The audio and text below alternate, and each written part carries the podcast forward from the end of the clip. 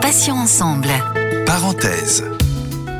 Bienvenue à vous si vous venez de nous rejoindre sur Patients Ensemble. Céline et Valérie avec vous pour ce rendez-vous de l'après-midi. Nous recevons sur l'antenne alors des professionnels de santé, ça peut être du personnel soignant, des malades qui viennent nous apporter leurs témoignages, des experts et puis souvent nous recevons des présidents et présidentes d'associations. C'est le cas aujourd'hui, nous accueillons pour la seconde fois Christine Rodien-Louf qui est donc présidente de l'association Apted pour témoigner sur les tumeurs endocrines. Et Christine, bonjour, merci d'avoir accepté notre seconde invitation sur Patients Ensemble. Bonjour.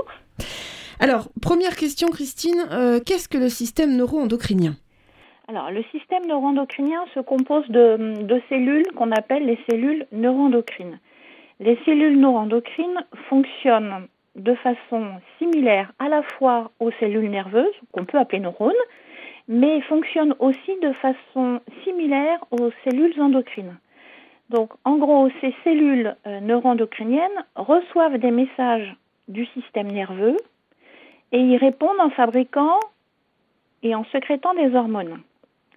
Ces hormones ensuite vont entrer dans le sang et circuler dans le corps vers d'autres cellules.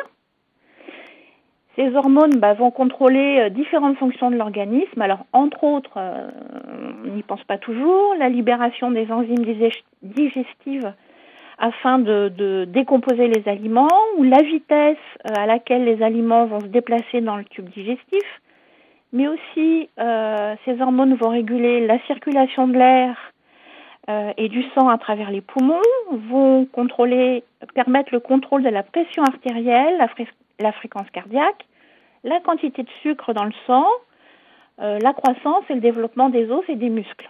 Donc voilà pour parler des cellules neuroendocrines. Alors ces cellules neuroendocrines, on l'aura compris, à travers ce rôle de régulation, elles vont se situer dans presque tous les organes du corps. Et on les trouve principalement dans le tube digestif. Alors quand on parle du tube digestif, on parle de l'intestin grêle, du rectum, de l'estomac, le côlon, l'œsophage, l'appendice, mais aussi la vésicule biliaire, le pancréas, on parle des îlots pancréatiques, et puis la thyroïde, les poumons. Bref, on parle d'un système neuroendocrinien diffus. Alors, que sont les tumeurs neuroendocrines qu'on appelle TNE et quelle est l'incidence d'une TNE ? On a parlé donc des cellules neuroendocrines. Donc, effectivement, les tumeurs neuroendocrines sont une déclinaison de ces cellules neuroendocrines et on va trouver aussi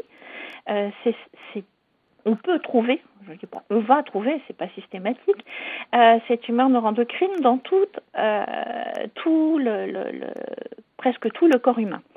Donc, ces cellules neuroendocrines vont parfois subir des changements et vont avoir un mode de croissance qui va être complètement anormal et qui vont entraîner ces fameuses tumeurs neuroendocrines TNE. Donc, ces tumeurs neuroendocrines, elles vont être détectées quand elles se propagent, mais il va arriver aussi qu'elles ne se propagent pas. Donc, la façon de les détecter, quand elles se propagent, on va avoir éventuellement des symptômes faisant penser à la présence d'une tumeur. Alors, ça peut être des occlusions intestinales, ça peut être des saignements dans les selles, ça peut être des infections respiratoires, des saignements bronchiques.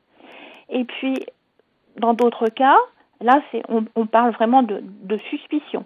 Et puis, dans d'autres cas, on va avoir des sécrétions hormonales qui vont produire des symptômes. Donc, des symptômes, ça peut être des diarrhées, des crampes abdominales, de l'asthme, des rougeurs qui apparaissent subitement sur le visage, mais quand je dis rougeur, vraiment quelque chose de très impressionnant qu'on appelle également des flushs cutanés. Ça peut être des crises d'hypoglycémie. Voilà, ça peut être un certain nombre de choses qui vont faire que on va se rendre compte qu'il y a quelque chose qui ne colle pas. Mais souvent, vous conviendrez que ces symptômes, difficultés respiratoires, essoufflement, diarrhée, on peut penser à des tas d'autres choses. Ce ne sont pas nécessairement des tumeurs neuroendocrines. Donc, d'où la difficulté diagnostiquer cette pathologie. Et là, je fais un parallèle un peu avec le Covid-19, parce qu'au début, on disait, bon, vous pouvez avoir de la fièvre, vous pouvez avoir un syndrome grippal. Et puis, d'un seul coup, on s'est rendu compte aussi qu'on pouvait avoir une perte du goût, une perte de l'odorat, oui, un certain nombre de symptômes qui ne sont pas forcément liés au Covid-19. Mais c'est un petit peu la même chose, si vous voulez, pour les tumeurs neuroendocrines. D'où la difficulté de poser ce diagnostic. Alors, Christine, quels sont les différents types de TNE qu'on peut rencontrer ?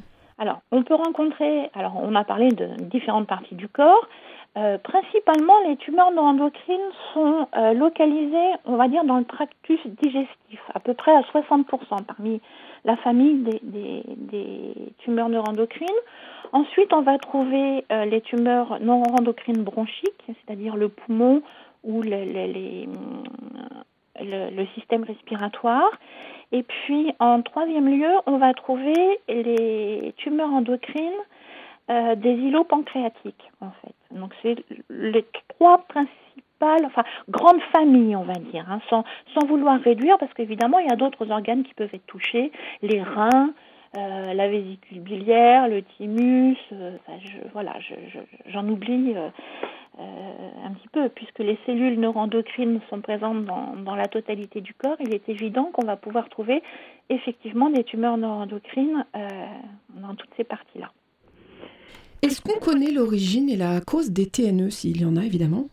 Alors, à ce jour, on n'a pas de cause essentielle aux tumeurs, aux tumeurs neuroendocrines. Alors, on pourrait dire comme pour les autres cancers, mais c'est pas avéré. Bon, évidemment, l'hygiène de vie en général fait que on peut avoir des prédispositions à certaines pathologies.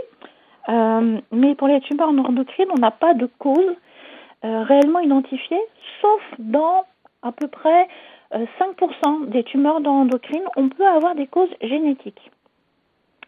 Donc, ces causes génétiques, elles vont être mises en évidence soit quand on a un diagnostic déjà posé sur certaines maladies génétiques, comme les néoplasies endocriniennes multiples ou la maladie de von Hippel-Lindau, par exemple. Et là, en faisant le diagnostic, on va éventuellement s'apercevoir de la présence de tumeurs neuroendocrines.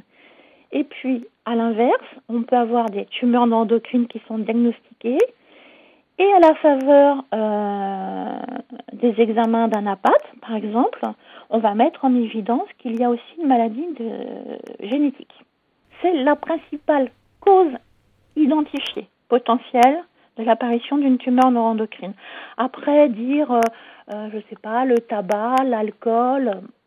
Je dirais c'est un peu général à toutes les pathologies. Hein. Aujourd'hui, c'est lié à l'hygiène de vie, mais ce n'est pas une cause directe de tumeurs neuroendocrines. Alors, comment sont-elles découvertes la plupart du temps, ces TNE ? Alors, les tumeurs neuroendocrines, ce que je disais un petit peu tout à l'heure, soit les personnes vont présenter des symptômes, des douleurs abdominales, ou des risques d'occlusion, ou suspecter par exemple une masse sur l'abdomen, ou des difficultés respiratoires, des essoufflements. Et puis, il y a des cas où il ne va rien se passer, parce qu'on parle de formes, je dirais, un petit peu indolentes de la pathologie, où les tumeurs ne sont pas fonctionnelles, elles sécrètent des hormones, mais on ne constate rien de particulier dans son quotidien, on n'a pas de transformation physique, il ne se passe rien. Et donc dans ces cas-là, on va éventuellement parler de découverte fortuite de la maladie à l'occasion d'un examen, d'une échographie abdominale par exemple, ou une intervention chirurgicale comme par exemple une appendicite. On va prélever, on va analyser la pièce opératoire qui aura été enlevée et on va s'apercevoir qu'il y a une tumeur neuroendocrine à l'occasion d'une coloscopie, d'une endoscopie, d'une fibroscopie, d'une gastroscopie. Vous voyez, mais l'organisme il est tel, ces tumeurs neuroendocrines étant susceptibles d'apparaître dans tout point du corps, est très difficile quand elles ne produisent pas, elles ne produisent pas de sécrétion, elles ne sont pas fonctionnelles.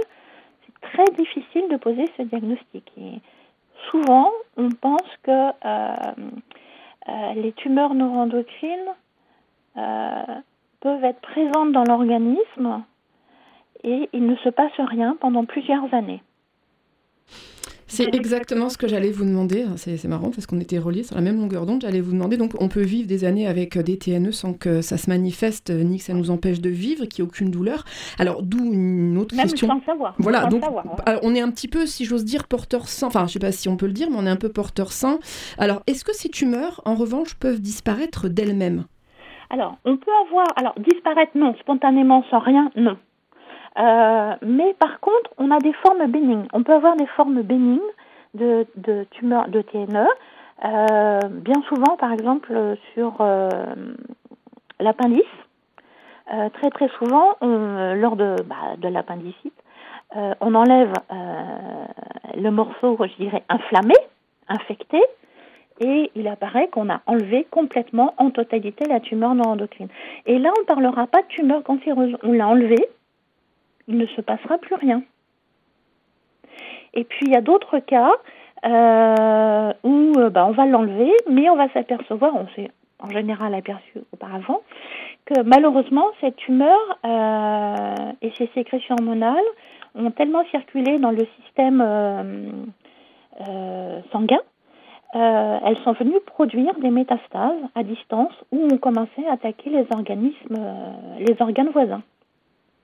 Et donc là, les options thérapeutiques, on en reparlera peut-être un petit peu plus tard, mais vont différer en fait du stade de la maladie, du grade, puisque quand on va faire une biopsie ou on va enlever une pièce lors de la chirurgie, on va l'analyser et on va graduer la tumeur neuroendocrine pour définir... à la fois son niveau d'agressivité, son niveau d'envahissement, son stade bénin, malin. On va faire un certain nombre de choses lors de ces examens.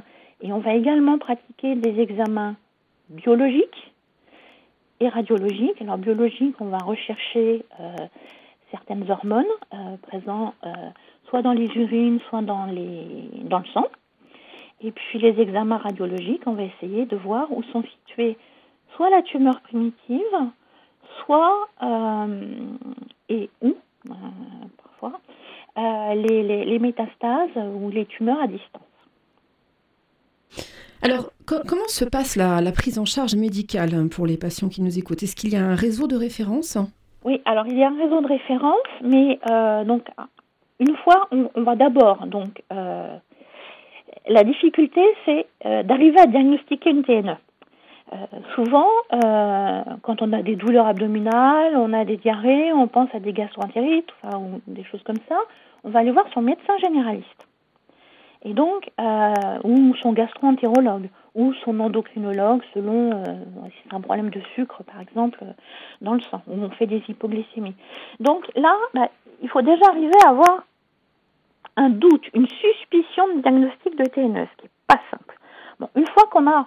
Admettons qu'on ait diagnostiqué cette TNE, on a fait un pré-diagnostic. Il va falloir confirmer ce diagnostic et là, on va savoir que c'est réellement une tumeur neuroendocrine parce qu'on peut confondre avec d'autres pathologies, parfois moins graves.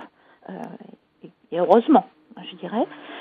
Et une fois qu'on a posé ce diagnostic, il existe en France un groupe d'experts qui s'appelle le GTE, le groupe d'études des tumeurs neuroendocrines, qui s'est organisé en réseau de référence et centres d'expertise. Il y a 17 centres en France et ce réseau s'appelle le réseau RENATEN. Et dans le cadre du plan cancer, chaque fois qu'une tumeur neuroendocrine est diagnostiquée, le dossier patient doit être transmis à ces centres experts pour des réunions de concertation pluridisciplinaire, de façon à être sûr que la prise en charge de ces patients soit uniforme sur tout le territoire français.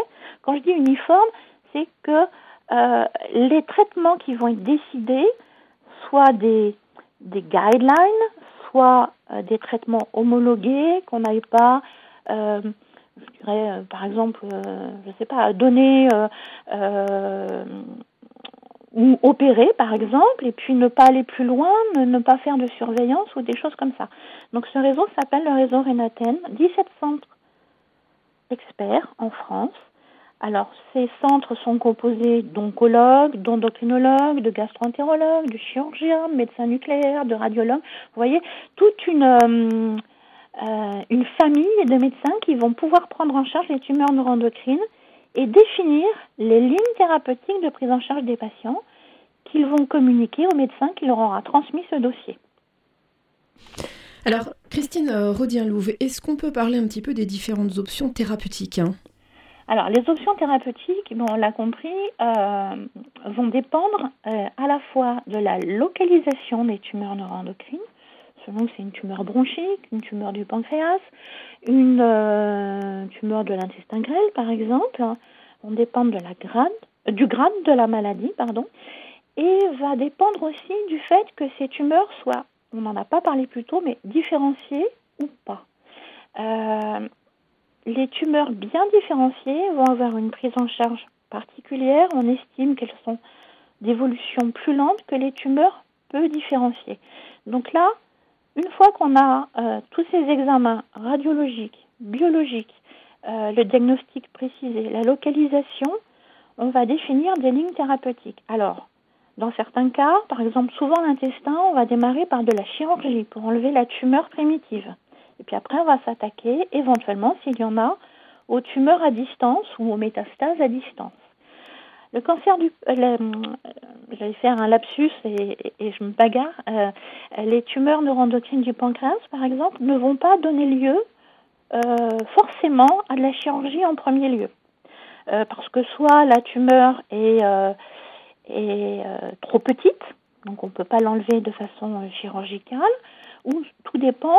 où elle est située sur le pancréas. Et puis, il y a des cas, on va chercher, par exemple, on va démarrer une chimiothérapie pour dire on va faire réduire la tumeur quand elle est trop grosse avant d'envisager de la chirurgie. Parce qu'on va chercher, notamment pour le pancréas, à de l'épargne du pancréas. On ne va pas forcément enlever en totalité le pancréas. On va enlever soit la tête du pancréas, soit la queue du pancréas. Voilà. Donc tout ça, c'est un petit peu technique, mais ça va dépendre de tout ça. Donc les grandes lignes thérapeutiques. Donc, alors, bon, souvent, on met pas la chirurgie dans la thérapie, mais bon. Hein, soit ça arrive en première ligne, selon la localisation. Ensuite, on peut avoir soit la chimiothérapie, soit tout simplement de la surveillance. On oublie parfois... Et c'est aussi parfois angoissant pour les patients de dire bah, « voilà, on m'a enlevé la tumeur primitive et puis les médecins m'ont dit bah, « on se revoit dans 6 mois, on va voir si la maladie évolue ou pas, parce qu'on a des formes lentes, ou alors on va vous donner une injection pour contrôler si vous avez des symptômes, des syndromes de sécrétion hormonale, on va vous donner une injection mensuelle pour contrôler ces syndromes. » Ou si vous n'avez pas eu de chirurgie, on va essayer de diminuer les masses tumorales par ces injections. Après, on va avoir d'autres lignes de traitement qui peuvent être, par exemple, de la chimioembolisation. C'est encore une autre technique pour traiter les métastases hépatiques. On peut avoir également de la radiothérapie interne vectorisée, donc c'est de la médecine nucléaire, mais contrairement à la radiothérapie externe, on va passer, je dirais, l'élément par voie intraveineuse, par le sang, donc c'est une radiothérapie interne. On va avoir de la thérapie ciblée, on va avoir un certain nombre de... Voilà. Donc tout ça est vraiment lié à chaque patient. Chaque cas est presque unique en fonction du grade, de la localisation, de la différenciation ou pas de la pathologie, de l'âge aussi du patient, parce qu'on peut choisir en concertation, hein, bien évidemment avec le patient, d'aller plus vers telle option thérapeutique en fonction, bah, voilà, si le patient a une activité professionnelle, s'il est jeune, s'il est s'il a d'autres pathologies aussi qui peuvent faire en sorte que certains traitements seraient contre-indiqués. Donc voilà, il n'y a pas de... Il y a des traitements qui sont connus, qui sont référencés, mais encore une fois, un patient qui dirait ben moi j'ai une tumeur de l'intestin grêle, on m'a fait ça en premier, et ben moi on m'a fait ça. Donc c'est un peu déroutant aussi pour les patients parce que on est sur une pathologie rare. Je rappelle que cette pathologie c'est 2 à 5 cas pour 100 000 en termes de diagnostic. Donc c'est vraiment des cas isolés, et en plus dans ces cas isolés, chaque cas sera, je dirais, quasi unique dans la prise en charge. Christine, est-ce qu'on peut guérir de tumeurs endocrines avec un traitement adapté ? Donc vous venez de nous expliquer un petit peu que chaque cas évidemment est particulier, comme chaque individu est particulier bien sûr, mais est-ce que vous avez déjà eu des cas de guérison ? Alors les cas de guérison... Je dirais c'est les tumeurs bénignes qui sont enlevées par voie chirurgicale. Après, on parlera plutôt dans le cas des tumeurs neuroendocrines de maladie, comme d'une maladie chronique. C'est-à-dire que les patients peuvent vivre un certain nombre d'années avec ces tumeurs avec presque un mode de vie, je dirais, quasi normal. Reprennent une activité professionnelle, poursuivent une activité professionnelle, ou vivent leur retraite tranquillement, mais ont plutôt un régime de surveillance, de stabilisation de la maladie, voire de diminution par moment de masse tumorale, mais de disparition complète. Aujourd'hui, c'est malheureusement pas le cas. C'est une maladie avec laquelle on vit, et c'est pour ça qu'on se bagarre un petit peu quand certains médecins posent le diagnostic, disent en gros vous avez de la chance, c'est un cancer d'évolution lente, c'est un bon cancer. Mais moi je dis il n'y a pas de bon cancer, un cancer reste un cancer. C'est sûr par rapport à certaines formes de cancer, et il y a des cancers neuroendocriniens qui sont aussi très agressifs, il ne faut pas se voiler la face, mais ça restera un cancer, mais qui restera peut-être chronique.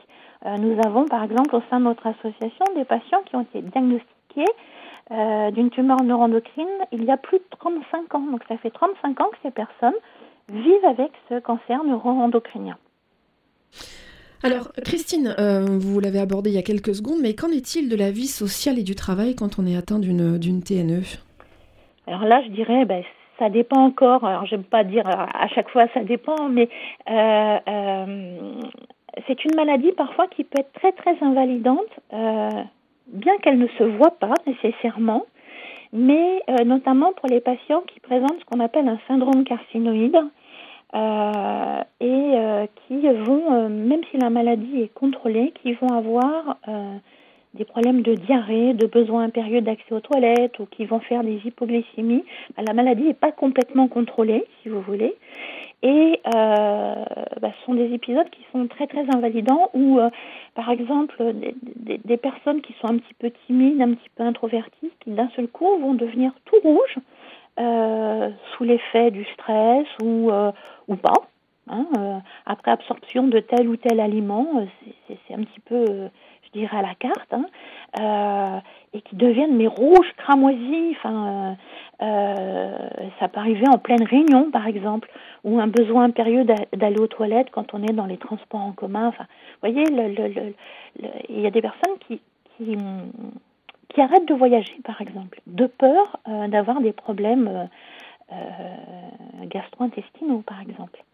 Donc, c'est une maladie qui peut être invalidante. Et puis, il y a des cas où la maladie est très bien contrôlée, stabilisée, où les personnes refont des voyages, refont des treks, continuent à travailler, poursuivent leur activité sans aucun problème. Bien évidemment, il peut y avoir des épisodes de fatigue, il peut y avoir des épisodes de traitement qui nécessitent des arrêts de travail ou du travail à temps partiel, ça arrive. Il y a des patients qui sont plus ou moins atteints, qui vont faire reconnaître leur invalidité. ou qui vont s'arrêter de travailler parce qu'ils ne sont plus en capacité d'avoir une activité professionnelle très intense physiquement, par exemple certains métiers extérieurs. Ou, voilà. Donc c'est vraiment, je dirais, du cas particulier, mais on essaie, enfin les médecins essayent de privilégier dans les choix thérapeutiques et de préserver la qualité de vie pour ces patients de façon à ce qu'ils puissent continuer à mener une vie le plus normale, la plus normale possible. Alors Christine, je crois que vous avez un petit coup de gueule à pousser ou à passer sur une maladie, donc on l'a vu, qui est souvent mal identifiée et donc malheureusement qu'on découvre tardivement. De quoi s'agit-il exactement, ce petit coup de gueule ? En fait, ce qu'on dit, c'est les tumeurs neuroendocrines, si vous ne les suspectez pas, vous ne les détectez pas. Donc on souffre, comme malheureusement la plupart des maladies rares, d'une méconnaissance de cette maladie. Donc on peut comprendre qu'un médecin généraliste ne verra peut-être jamais dans sa carrière un seul cas de tumeur neuroendocrine. Mais ce qu'on aimerait, c'est qu'on puisse, je dirais, en parler de façon suffisante et récurrente, même si les diagnostics s'améliorent, les techniques d'imagerie s'améliorent, on arrive un petit peu mieux à diagnostiquer des tumeurs neuroendocrines, mais c'est au moins quand des personnes qui ont elles-mêmes dit qu'elles étaient atteintes de tumeurs neuroendocrines ou de cancers neuroendocriniens, qu'on nomme cette maladie. Je parle d'un exemple, on a parlé du décès d'un acteur récemment, un acteur indien qui s'appelait Irfan Khan, qui a joué dans Slumdog Millionaire. Il a lui-même dit qu'il était atteint d'une tumeur neuroendocrine diagnostiquée en 2018. Il vient de décéder. Dans les journaux français, on a indiqué Irfan Khan décédé d'un cancer rare. Ce n'est pas pour vouloir, je dirais, attirer l'opinion, dire voilà, un tel était atteint d'un cancer neuroendocrinien. Mais dans les journaux anglo-saxons, on a dit qu'il était atteint d'un cancer neuroendocrinien, qu'il avait une tumeur neuroendocrine. Le fait de dire ça, c'est faire connaître cette maladie, mettre la puce à l'oreille de certains médecins ou de certaines personnes qui sont en errance de diagnostic, qui ont des douleurs abdominales depuis des années, qui ont perdu du poids, à qui on n'a rien trouvé parce que personne ne connaît ces tumeurs neuroendocrines, se dire tiens, si on pouvait suspecter les tumeurs neuroendocrines, peut-être qu'on arriverait à un diagnostic plus précoce et dans ces cas-là, un diagnostic sans métastase, sans atteinte d'organes distants et permettre, qui sait, une guérison complète. Alors, comment fait-on pour contacter votre association Apted, Christine ? Est-ce que vous avez des liens à nous donner ? Alors, notre association, c'est très simple, www.apted.fr ou alors un mail, contact@apted.fr. Et puis, il existe aussi un site qui s'appelle tne-info, donc tne-info au pluriel.fr, où là, vous trouverez des informations sur les tumeurs neuroendocrines. Vous trouverez également des informations sur le site du GTE RENATEN. Donc, j'ai parlé tout à l'heure du réseau de prise en charge des TNE. Donc, vous pouvez taper www.reseau-du6gte.org. Et là, vous avez un espace patient, vous avez un petit peu d'informations. Et surtout, chose très très importante, vous avez la carte de France avec les centres experts. Vous tapez RENATEN, espace patient, et vous regarderez par région les centres. Alors, ça ne veut pas dire que si, je ne sais pas, vous habitez à Moulins, vous habitez à Avignon, vous n'avez pas de centre expert dans votre région. Mais pour autant, ça ne veut pas dire que vous ne serez pas prise en charge correctement de votre tumeur neuroendocrine. Parce que votre médecin qui aura posé le diagnostic à Avignon, à Moulins, ou Montluçon, enfin que sais-je, en fait, entrera en contact avec ce réseau de référence et pourra soumettre votre dossier de patient pour éventuellement prendre un second avis ou alors mettre en place vos lignes thérapeutiques. Donc voilà, ce réseau est très très important et nous invitons les patients qui nous contactent à se rapprocher de ce réseau de référence. Alors Valérie, je vous laisse le mot de la fin avec une question à poser à notre invitée. Juste une petite question. Est-ce qu'il y a une question de sexe dans cette maladie rare? Est-ce que ça touche plus les femmes ou les hommes? Et non. Nous sommes sur une forme de cancer paritaire. Donc ce cancer peut toucher autant les hommes que les femmes. L'âge moyen de diagnostic, je ne l'ai pas précisé non plus, se situe entre 40 et 60 ans. Mais je tiens à préciser quand même qu'on a de plus en plus de patients jeunes qui sont diagnostiqués aujourd'hui. Donc le diagnostic s'améliore, mais malheureusement pour les patients jeunes, comme on a dit que c'était un âge moyen de diagnostic entre 40 et 60 ans, on pense encore moins à ce type de pathologie. Alors c'est vraiment important hommes comme femmes. On parlait il y a quelques années d'un âge moyen de diagnostic entre 40 et 60 ans. Et puis aujourd'hui, on a des patients d'une vingtaine d'années qui viennent vers nous, souvent les parents qui nous appellent en panique pour nous indiquer que leur enfant vient d'être diagnostiqué avec une TNE. Alors, Christine Rodien-Louf, merci infiniment pour toutes ces précisions. Merci d'avoir accepté de témoigner dans Parenthèses. Je rappelle que vous êtes présidente de l'association Apted et qui est dédiée aux tumeurs endocrines. Merci Christine. Merci à vous. Merci les cas de m'avoir invitée. Avec toujours un plaisir renouvelé. Valérie, on se retrouve dès demain 9h pour Matin Soleil avec de nouveaux invités qui viendront nous faire découvrir leurs associations ou leurs témoignages. Et puis à 11h30, c'est votre rubrique. Vous avez un message, vous avez la possibilité de pouvoir nous faire parvenir un petit mot de soutien, d'encouragement, d'amour. Ça se passe sur l'antenne grâce à notre répondeur, le 01 86 86 86 36 ou sur mon message @passion-ensemble.fr. À 17h, on se retrouve avec Valérie pour accueillir un nouvel invité dans un nouveau Parenthèse. Passez une excellente fin de journée. Je vous dis donc à demain. Et d'ici là, comme d'habitude, prenez soin de vous et des vôtres. Salut. Passions ensemble. Parenthèse.